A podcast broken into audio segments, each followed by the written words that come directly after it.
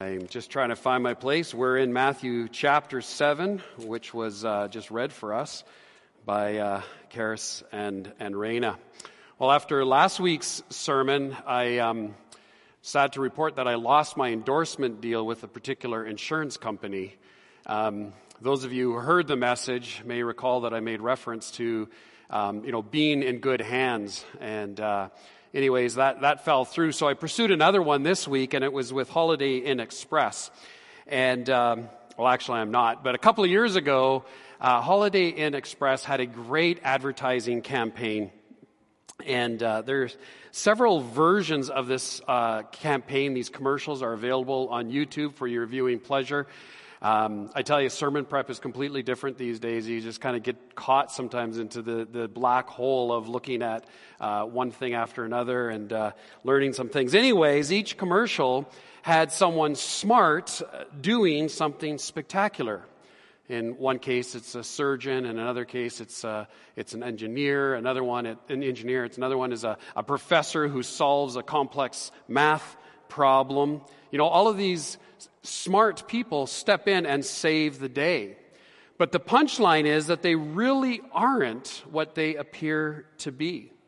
But, and here's the punchline, they did stay at a Holiday Inn Express last night, which of course doesn't make them smarter. They just feel smarter for having stayed there. Because, of course, everyone knows that staying at a Holiday Inn Express is a smart, wise choice. I have to tell you about this one. One is uh, with a surgeon, and he's just finished a surgery, and he takes off his mask and his glasses, and a nurse looks at him and kind of in astonishment says, You're not Dr. Stewart. And he just matter of factly kind of says, No. And he walks away and like kind of drags some stuff off the operating table with him. And then he turns around and says, Of course, but I did stay at a Holiday Inn Express last night. The point being, that he wasn't a surgeon, but he thinks he made a smart choice by staying at a Holiday Inn Express. Jesus, in the closing verses of this incredible Sermon on the Mount, addresses those who essentially are pretending to be someone who they're not. And he issues another warning while making it clear that his followers have a choice to make. And the smart, wise choice is to follow him and his teachings wholeheartedly. The wise choice, in fact, is to fully commit ourselves to living the life and enjoying this life now, here, in this context, in our world, knowing that our future is secure as well. And today we come to the end of the Sermon on the Mount and the series of studies we've called Living the Life. I don't know if you keep track of these things. You might be thinking it's been a long time. Well, 19 messages, including today's. In fact, it's really 28 messages if you include the first nine that we did on the Beatitudes, which is the first section of the Sermon on the Mount. We did those kind of as a standalone series last spring. And then we decided in the fall that we would continue on with the Sermon on the Mount, and so we picked it up at that time. And as I said last week, Jesus ends this sermon in an incredible way, really. Um, it's fascinating because there's no pep talk, no kind of touching story. He just gets right to the heart of the matter. And it's pretty sober, in fact. But before we look at the verses, well, all of the verses that we read this morning or had read for us, I want you to notice something just about the response of the crowd. You see, it's understood that Jesus went up on this mountainside and his disciples followed him, those closest to him. But then as the crowds heard that he was there, the crowds also gathered around in sort of another circle around uh, the disciples who were sitting at the feet of Jesus as he's teaching chapter uh, 5, verse 1, we find that he goes up on the mountainside. In chapter 8, verse 1, he comes back down on the mountainside. So everything that takes, in, in takes place between um, Matthew chapter 5 and 8, 1 is the Sermon on the Mount. But at the end of Matthew 7, we read that when Jesus had finished saying these things, in other words, when he had finished his sermons, the crowds were amazed at his teaching because he taught as one who had authority, they said, and not as their teachers of the law. I mean, there was just a different authority about his teaching. Why? Because he was God. All the other rabbis, they needed to depend on quoting other famous rabbis to kind of give their voice some authority. But Jesus didn't need to do that. He had the authoritative word of God because he was God. And the people in the crowd, they're amazed and they're astonished because he didn't teach like any of the other rabbis. But the question is did their response, did their amazement, their, their astonishment really result then in any noticeable action or response on their part? Uh, every once in a while, I'll have somebody say, Hey, great message, Pastor Norb. Just not very often, so don't, don't feel sorry for me or anything like that. I get it. Um, but when they do, um, I, I, usually kind of just say, Well, thanks. Um, but in my heart, honestly, I'm thinking, So what are you going to do about it? What difference does this message actually make? And that's a question that Jesus is asking here. It's like he turns to his, he's looking at them and saying, you know what? It's all, it's all great that you are totally amazed. Not really what I was going for, but whatever. What, what are you going to do with my words?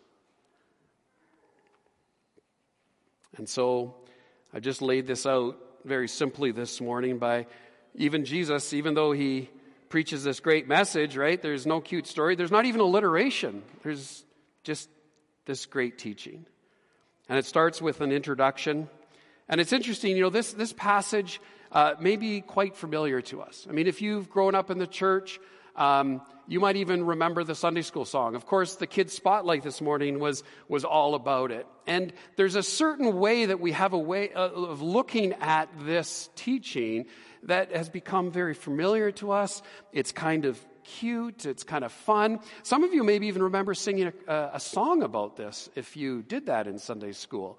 Um, now, I, I, learned it in German, of all things. Like, I don't, I'm not going to sing it for you, but, but there's actions, right? And all fun kids' songs have actions right? Like the wise man built, you know, his house on the rock, you know, those, all these actions. And then the rains came down and the floods came up and we, we sing it with a smile on our face and it's a great song. But there's really a sober warning here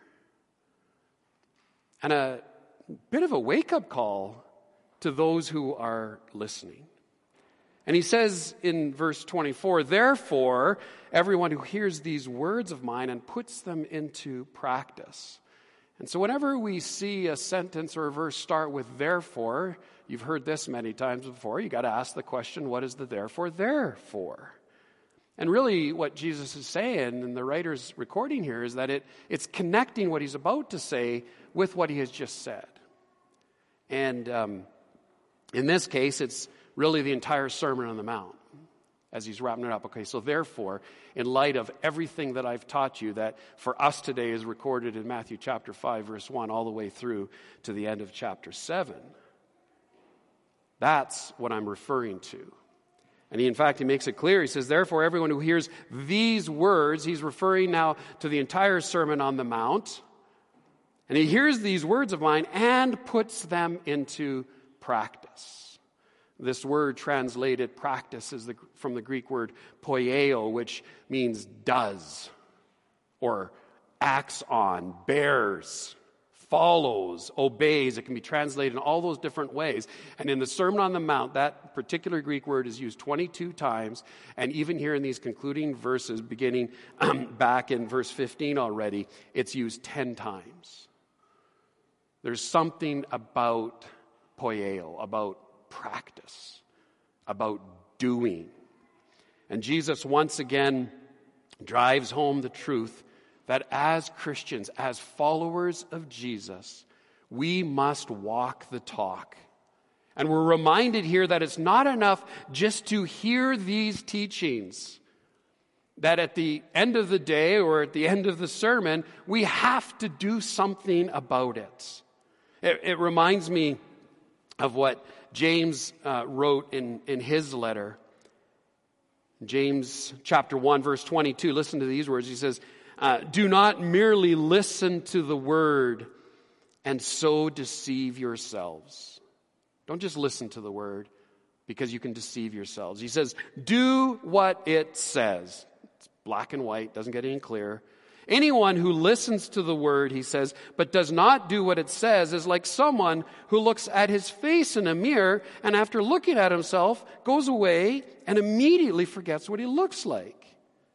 But whoever looks intently into the perfect law that gives freedom and continues in it, not forgetting what they have heard, but doing it, they will be pleased, or they will be blessed, sorry, in what they do. Maybe they'll be pleased as well, but they'll certainly be blessed by doing what they've heard. And so, here in these final verses, Jesus calls on us to make a choice. Simply put, will we or won't we obey him? Will we or won't we obey his teaching? And how we answer that question has significant consequences. And so it's important that we understand this. So let's take a little closer look at what he, what he says here. And this is what I'm just going to call the illustration, or he basically tells a parable, a familiar story. And Jesus tells these two stories side by side, one after the other. And the key to discovering the meaning of a parable is to look at the two stories and to look at what they have in common and then to look at what is different or unique between them. And in verse 24, we read, Therefore, everyone who hears these words of mine and puts them into practice is like, he says, a wise man who built his house on the rock. And just two verses later, the second half, verse 26, is like a foolish man who built his house on the sand. And so he's comparing these two different ways of living. And he says in, uh, in, in this, in, from these verses, we can learn a number of things. One is that there are two builders. And that's the distinction. There's a wise builder and there's a foolish builder. The wise builder, the, the, the, Greek word there is phronimos, which means prudent or wise. Somebody who's understanding, has some intelligence, is thoughtful, is smart. The foolish builder, on the other hand, is the Greek word moros. Sound familiar? It's the root word for our English word moron. Someone who's foolish or stupid, a fool or unintelligent. And this contrast between wise and foolish was familiar to the people. This was common in wisdom literature that, that there was this distinction made that there are those who are wise and do what God says, and that there are foolish people who ignore what God says. And it really refers to how people think about living. And in this context here, this idea of building a home is really a metaphor for life. Because your house symbolized really your life as a whole. In addition to sleeping and waking and eating there, they ran their businesses from there. They worked from home. Sound familiar? That's kind of like us right now. Like, we feel like our lives, for those of us who have to work at home, eh, we, we feel like our lives consist of everything that takes place in our homes. And the point that Jesus is making is that in one way or another, we are all builders. We are all building a life. And we all have the opportunity to live life. But the choice that we all have is how we will build that life. Do we make wise choices or do we make foolish ones? And so Jesus says there's two builders and there's only one storm. And both builders, both the wise and the foolish, they face the same storm. Verse 25 and verse 27 are identical. The rain came down, the streams rose, and the winds blew and beat against that house. It's a great, easy word picture, right? The rain comes down, it falls from heaven, and as it's falling, if it doesn't have a way of, of, of, of quickly being diverted and into rivers and streams, it says that the streams rose Implying what? That there is a flood that was happening, and that in this context, that also the winds beat against the house. I'm thinking hurricanes. I'm thinking some storms sometimes that we even see in Edmonton, but we're not really on a floodplain as it is, so we may not recognize that in, in the same way. But the point that Jesus is making is, is there's a wise and foolish builder and they both experience the same storm. And this storm that they face is a moment of truth because up until then, you can't really tell the difference between those who are building their lives by practicing Jesus' teaching and then those that don't. On, on the surface, they, they both just look like normal homes, normal lives. It's not a whole lot of difference. And again, Jesus is talking in language that was so familiar to his hearers because the area um, around Galilee and the people that lived there, they could easily picture what Jesus was painting. Uh, this area was familiar to them. It's, it's typically dry and arid, but when the rains come, there can be these flash floods. And the floodwaters would come quickly and swiftly. And as you know, those can be extremely dangerous, as flash floods tend to be. If you're ever driving down the Whitemud in a torrential rainstorm, you know that there's a couple of underpasses that you need to be careful of because if the rain comes hard and fast, it immediately floods. And so when you drive down there, you actually see like measuring sticks to show you how deep the water is, unless you think that you can get through there, and you can't because the water is too deep. Some of you who've been in Alberta may remember the floods of 2013, particularly southern Alberta, um, was, was, was hit. But I think anybody who's traveled even to places like Canmore, most people have been in that area to picture this. But, uh, you know, the, it was a perfect storm. There was a snowpack. It got incredibly warm all at once, and then rain on top of the snow. It melted the snowpack, and all of a sudden, where does the water go? It's just coming rushing down the mountains. It's filling all the low spots. It's hitting the, the creeks, and it's washing out, out, out bridges. It's washing out culverts. It's taking backyards in some cases with them. And all of a sudden, what you see exposed is just like the foundations of some of these, these houses. And so, this is a picture I think that we can all kind of wrap our minds around. And as I studied this and I was reading different commentators and scholars, it was interesting to note how um, there really wasn't an agreement um, over the nature of the storm. Like, what does this storm actually represent? And there are those that basically say, well, the storm that is being represented here, in fact, is final judgment. Um, but others would say, well, it's actually broader than that. It can be kind of the, the storms of life. And personally, I think it's helpful to consider both because both are legitimate storms.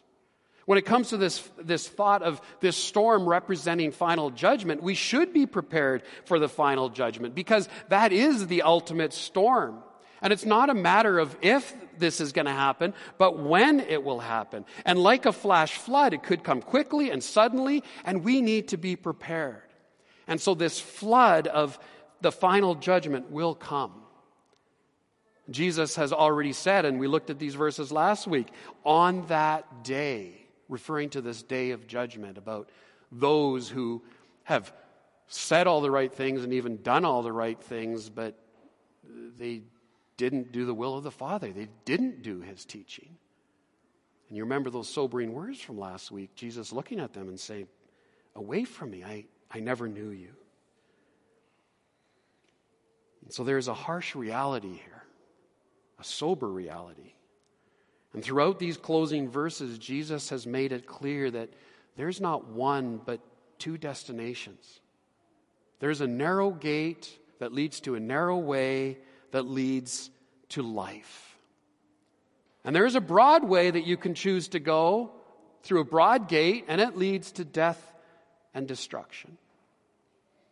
And so there is this ultimate final storm that could come quickly without us even knowing that it's coming. And then there's the storms of life. In the same way that flood waters wash away dirt and sand and rock around basements in some places, depending on where these homes are built. These storms of life, they expose us. They reveal where we have put our trust. And friends, when we think of living life in the last year, in the reality of COVID, you know, we've heard it all said, like we're all facing the same storm or we're all in the same boat. We've, we're all in this together. We've heard all of these kind of things. And yes, it is a common experience for all of us. But what has it revealed? Does it reveal to us where, where we have placed our trust, where we've put our confidence? Has it revealed to us what priorities we have elevated over others? The areas of our lives that we've neglected? What has it revealed for you? But completely apart from COVID, although these things are related, I mean, there's, there's the sickness, there's, there's diagnosis of cancer, there's death, there's, there's unemployment, there's economic realities, and everybody does have different experiences with those kind of storms in our lives. And the fact is, we will all face storms. And these storms will shake our foundations. They can shake us to the very core of who we are. But what those storms do is reveal to us who and what our life is built on. And in the story that Jesus tells here, in the parable that he uses, that is the difference. So there's two builders, there's one storm, and there are two foundations. Right? Verse at the end of verse 24 and the verse 26, the difference is, is that one, the wise one, built his house on the rock, and the foolish one built his house on sand. And so the rock is Jesus himself, the rock is Jesus and his teachings, and the sand is the opposite of what Jesus teaches. And we can build our lives on all sorts of things, looking for purpose and meaning. We, we, we desire to live the good life. We, we, we want to retire early. We, we want to be able to experience some freedom in our lives and travel, do whatever we want. But underlying that are some of those same things that, that we, can, we can pursue, like consumerism and materialism and pleasure, the pursuit of happiness. And so, how do we make the wise choice? Now, notice here that both of these builders who face the same storm, they both hear the words of Jesus. But the difference is in how they respond. And the difference is that the wise builder builds on the rock by hearing the words of Jesus and then actually putting them into practice. He does something about it. They live out the reality of these teachings in real life every day. It's not just something that we do on Sundays, but it becomes core to who we are. And the foolish builder builds on the sand, which Jesus says means that they hear the words of Jesus. So they also hear these same teachings, but they choose not to put them into practice. And with all due respect, what Jesus is saying, that's just a dumb thing to do. It's stupid. It's foolish. Why? Because the flood will come and it will reveal the foundation of our lives. And so these two foundations have two results. There's a, a different outcome as a result of this. And on the rock, the storm came, but the house did not fall, right? We read it, verse 25b. Yet it did not fall because it had its foundation on the rock. And then there was those that built on the sand, and that same storm came. And the house, it says, fell with a great crash. Some translation says, and the house collapsed. Collapsed under the weight of the storm.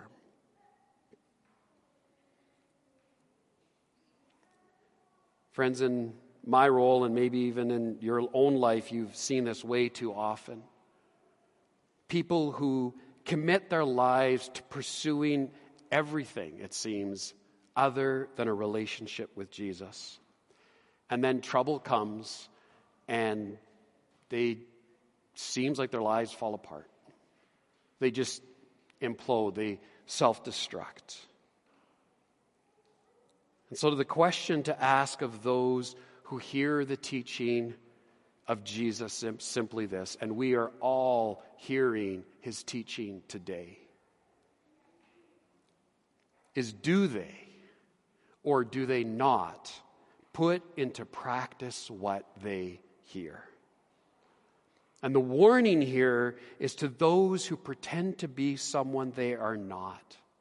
That's not smart. That's not a wise choice. And so these verses serve as a wake up call to us, a sober warning to those who perhaps have become a little apathetic, to those who have wandered, that the key to living the life, that's been our focus this entire series, living this life that leads to life, the full life here and now, and eternal life in the future, is simply putting into practice the teaching of Jesus. That's the difference. It's a pretty clear choice, isn't it? It's black and white. And so each of us are compelled this morning, I think, to simply examine our own lives. What are we building our lives upon? What is the purpose of our lives? What is it that we're actually pursuing? We, we, we sing a song at TCC quite often, I think. We haven't sung it for a while, but it's, I, or maybe we have, I will build my life. And I always thought that this song would be kind of a great theme song for us because it really, in many ways, echoes our mission statement at TCC, which is to know Jesus, walk with Jesus, and to share Jesus. And in the song, we acknowledge that Jesus is worthy of all of our praise. And then the chorus goes, Holy, there is no one like you, where we declare our worship and our adoration of the one true God. In fact, the next line says, There is no one besides you. And when we sing that, we're declaring a commitment that there is nothing else that we will put before our relationship with Jesus. And then, and then there's a prayer open up my eyes in wonder. Why? Because we want to know Jesus. We want to know him intimately. And so it goes on and says, And show me who you are, and fill me, that I, that I know you deeply, and I'm walk, walking with you, with your heart. Fill me with your heart, Jesus, and, and lead me. And lead me in your love to those around me. What? That we then go and share Jesus' love with the people that we come in contact with. That's pretty straightforward. That if we can commit our lives to those things, to knowing Jesus intimately, to walking with Jesus uh, consistently every day, and walking with Jesus not on our own, but in the company of other people. Knowing that community and fellowship in our Christian lives is so crucial. And then as we go about our everyday lives, we have opportunity to share the love and the truth of Jesus with people. You see, living the life was and is about becoming like Jesus. And the Sermon on the Mount is a description of a way of life. The, the way of Jesus. Uh, Jesus throughout uh, the main body of the teaching, remember the phrase that we saw over and over you have heard it said, but I say to you. And so, teaching here is, is, is not just for information, but it's for transformation. And that as we are encountering Jesus' teaching, the way that we think and act and the way that we live is changed. And so, if we're putting the teachings of Jesus into practice, it's so crucial. And we just spent the better part of five of the last six months doing a deep dive into those teachings. What did we learn? And then, how would we apply this teaching today to what we have learned?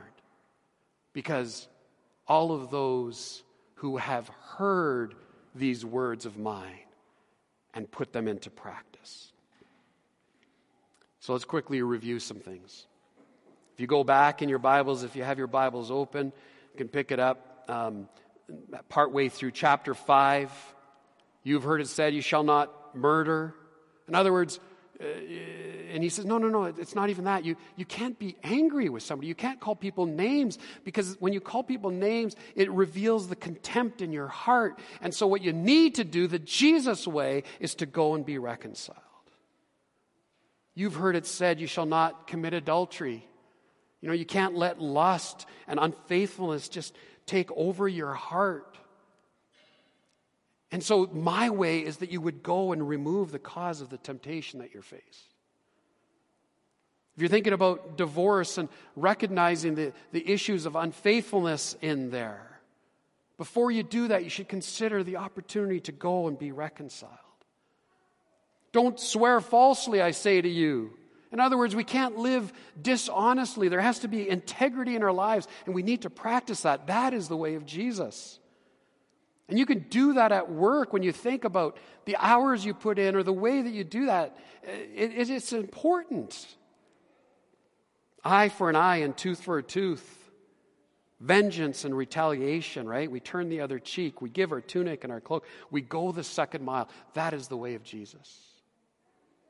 We love friends, we hate enemies, is kind of the way we've often heard it said, but Jesus comes and says, Listen, if you love those who love you, what more is that than the Gentiles do? You're no different.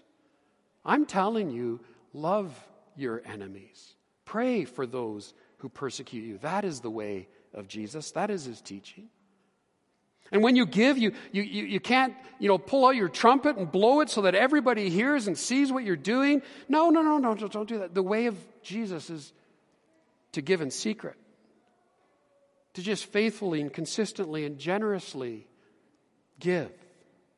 And when you pray, again, don't, don't make a big show of it. Just go into your private prayer closet and pray there. And your reward is intimacy with Jesus. And when you pray, don't just go on babbling like, like the Gentiles do. No, no, no. Uh, don't, don't think that the more you talk, the more words you use, that somehow you're going to be heard. He says, no, no, no. Just pray like this. This is the way of Jesus. And when you fast, don't, don't appear gloomy to others, but dress with joy, and your Father in heaven, who sees what is done in secret, will reward you. Listen, friends, this is the way of Jesus. Do not pile up treasures on earth why? Because it's, it's, it's, they're unsustainable. Moth and rust destroy, thieves enter and steal. Instead, have an eternal focus. Pile up treasures in heaven. Invest in spiritual things. No one can serve two masters, Jesus says. Serving God and wealth, worrying about food and clothes, that's, that's the wrong way. The, the way of Jesus is to seek first God's reign and God's righteousness. Do not judge, he says, lest you be judged. By the measure with which you judge, you'll be judged. First, take the log out of your own eye. That's how we have to live, because that's the way of Jesus. Do not give holy things to dogs nor pearls to pigs. They will just trample them and tear you to pieces. But instead, give your trust to the Father in prayer. Friends, I don't know if it struck you at all, but those are challenging practices. And when you, you know, we broke them down, we looked at each one of those on its own, but if you take them as a whole, it's completely overwhelming. We think, how do we ever do that? It doesn't just, it doesn't just happen. Right? We didn't just hear a message on do not worry and say, okay, good, I finally got, I'm just going to be done with that. Doesn't happen that way. Oh, don't lust, all that. That's easy. As if. What we're talking about here is giving a lifetime of living this out. It's a lifetime of practice. And as we journey with Jesus, we recognize that God does his part in forming and shaping us, and we, under the guidance of the Holy Spirit, do our part Paul, in writing to the Philippians, he says, Work out your salvation. So pay attention to it. Use these practices, use these teachings in how to form and shape your life. But know that God is at work in you. and his teachings and our practice of them requires us to acknowledge our need of him. Because we look at this and we think, man, we stumble and fall. I put it in the context last week. We take three steps forward and two steps back, or two you know, three steps forward, one back, and you know, it, it, that's just part of how we live this out. And the fact is, we never will live this life purposely, uh, perfectly. And that's why Jesus so beautifully started the whole Sermon on the Mount by reminding us that it is those who are poor in spirit who are blessed, those who can just come before Jesus and say, I can't do this on my own. I need to depend on you, Jesus. That's where the blessing is. That, that when we sin, when we mourn over our sin, then those are the ones who are blessed, Jesus says. Those who are meek and merciful, those who hunger and thirst after righteousness, those who are pure in heart, those are the ones that are blessed. And so, friends, simply put, we need Jesus to help us live the life that He lays out for us in His Word. And we need Jesus to help us live out all of what we've learned in the Sermon on the Mount. Earlier, we, we sang the song Cornerstone, which is kind of a, a, a newer version of an older hymn called My Hope is Built on Nothing Less. And, and the chorus is a declaration that said, On Christ, the solid rock, I stand. That's it, on Christ, on Jesus. Because everything else is sinking sand. And the verse, My hope is built on nothing less than Jesus Christ, my righteousness. I dare not trust the sweetest frame, but wholly lean on Jesus' name. That is a description of God's grace in our lives. When darkness veils his lovely face, I rest on his unchanging grace. Listen, in every high and stormy gale, when those storms come, when trouble comes, my anchor holds. It's grace in times of trouble. And verse 4 in the, in the hymn says, And he shall come with trumpet sound. That's how the Bible says that that final day is going to be acknowledged. Oh, may I then in him be found. In him, my righteousness alone, faultless to stand before the throne. It's the ultimate realization of that day. Can we stand faultless before the throne? Yes, we can. Because we say yes to Jesus. Full stop. And on that day, we don't need to list our accomplishments or how we live the life or anything like that. We can simply say, I put my trust wholeheartedly in Jesus to save. And then, to demonstrate that I've understood the commitment to Jesus that I've made, I have made daily the wise choice of wholeheartedly following him and his teachings. And when I failed and I messed up, I turned around, I, re- I repented of that, and I went straight back to Jesus. And even when I faced storms in life, I wasn't rattled, I wasn't shaken. I knew that I was loved, I was cared for, I was secure. I didn't need to fear death because I believed Jesus when he said, John 11, 25, I am the resurrection and the life. The one who believes in me will live even though they die. Friends, the invitation to us, the challenge to us is will we live the life that we see Jesus describing for us? It is as the Apostle Paul said of himself in Philippians 1, verse 21 For me to live is Christ. Is that the, the clear stated purpose of your life? I am living for Jesus. But he ends it, and to die is gain. Crazy. But why? Because he knew upon whom he stood. He knew that he built his life on this firm foundation. Friends, we have a lifetime to learn this, but don't put off the decision for a lifetime. And so the choice before all of us is this Do we make the wise choice to, first of all, put our trust only in Jesus? Full stop. For salvation, to know that we are saved by His grace alone through faith in Him.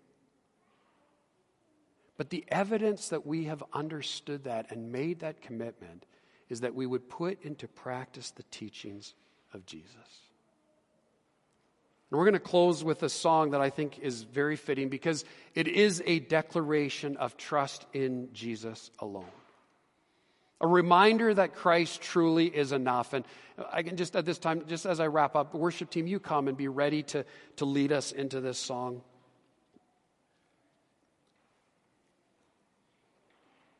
But Christ truly is enough. We have to declare that today. But because He is enough, we decide to follow Him and make this wise choice. And so, what choice will you make today? Will you make the choice of the wise to enter the narrow gate and follow the narrow way and live a life of obedience where we live out the teachings of Jesus, which ultimately leads to life? full and abundant life now and eternal life?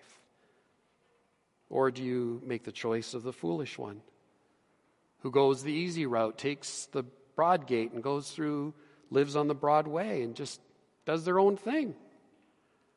And Jesus makes it very clear that that way of living ultimately leads to death and destruction. Friends, honestly, I want to de- ask you to declare your response this morning. And if you know that Christ is enough, that He's the only one, but you've never said yes to Jesus, whether you're at home watching this and by yourself or with your family or whatever, if you have never put your faith in Jesus, I'm going to invite you just to stand to say, I am deciding to follow Jesus. And if you have made that decision, I equally ask you to stand to say, Yes, I've done that. And yes, I am committing myself to not only being a hearer of the word, but being the one who puts into practice, who does what Jesus asks us to do. I invite you to stand. Father, I pray that as we declare our response to your word today. That you would move in our hearts a commitment. Perhaps for the very first time, we have said yes to Jesus. And we have stood declaring that Christ is enough, He is enough to save.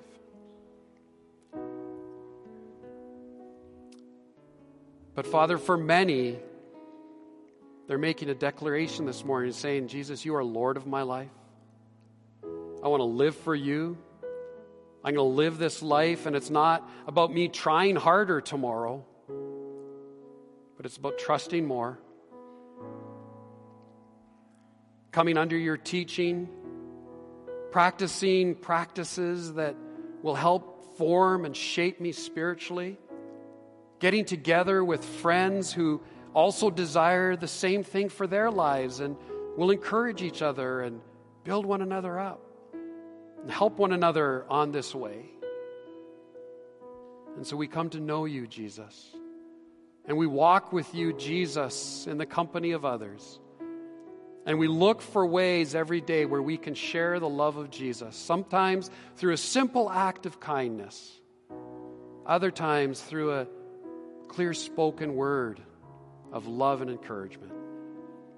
So, Jesus, be enough today and every day. We pray in Jesus' name.